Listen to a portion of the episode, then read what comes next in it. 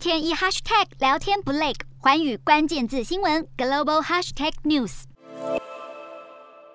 俄罗斯入侵乌克兰事件尚未终止，但是呢，已经促成了美国与中国大陆之间三次的高层对话，而且就在三月十四号之后。第一次当然就是美国国安顾问苏利文跟中共外事办主任杨洁篪在意大利罗马的会面，总共谈了七个小时多。第二次则是拜登与习近平双方的视讯会议。第三次就在华盛顿特区，由美国的副国务卿薛曼与中共驻美国的大使见面。这三次的见面，相信双方都谈到了自己想要谈的问题。美国想要谈的当然就是乌克兰，尤其是中共不应该去支持俄罗斯，特别是提供物质或者军事的援助。中国大陆当然顺水推舟，他会谈一谈他关切的核心的利益问题，特别是跟领土主权有关的问题，其中。自然包括了台湾。就在这样的一个情况之下，我们看到了双方三次的对话里面，各自放出了各自想要让外界知道的讯息。美国谈的当然就是一直跟中共强调不应该去支持俄罗斯。中共方面放出来的讯息，则是他跟美国强调了不应该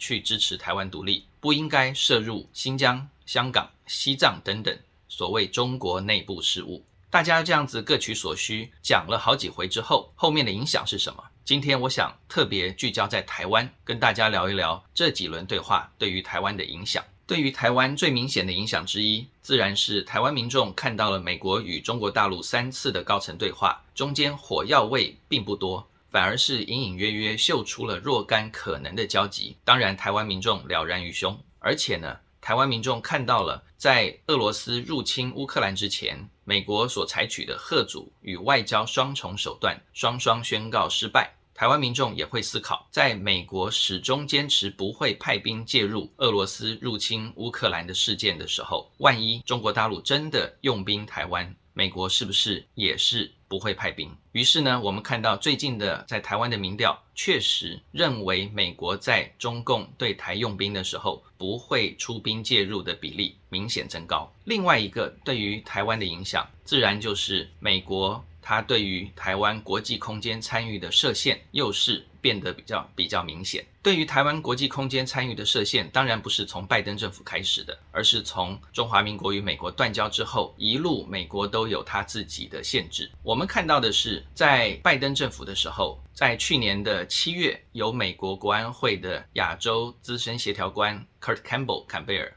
他在一场研讨会里面提出了美国。会顾及台湾的尊严，会坚强的支持台湾，同时不支持台湾独立，这样一种。大家比较不太崇拜登政府口中会听到的说法，一直到最近美国与中国大陆的几次高层会谈里面，中国大陆都片面地放出了美方重申不支持台独的这样的讯息。大家或许半猜半信半怀疑，但是呢，我们看到了在今年的四月即将在帛琉举行的我们的海洋大会，帛琉是中华民国的邦交国，但是这一个海洋大会的发起国以及这次的协办国都是美国，所以美国特别。要求台湾不得以正式国民出席，这样的一种要求，当然有人说是建议，但是我们看到了，这就是很明显的，美国不希望在国际间造成一个中国一个台湾，也就是一中一台，或者两个中国，或者台湾独立，任何可能的这样的一种印象。于是，因为乌克兰的事件，美国对于台湾的国际参与又更谨慎了，因为美国也需要在制裁俄罗斯的时候有中共当局的支持，所以在这样的一个情势之下，至少在短期之内，台湾或或许不太需要去期望美国会给予更多台湾在国际空间参与上的支持，或许暂时照旧，未来虚图发展，这是民进党政府可以当做战略思考的一个重点。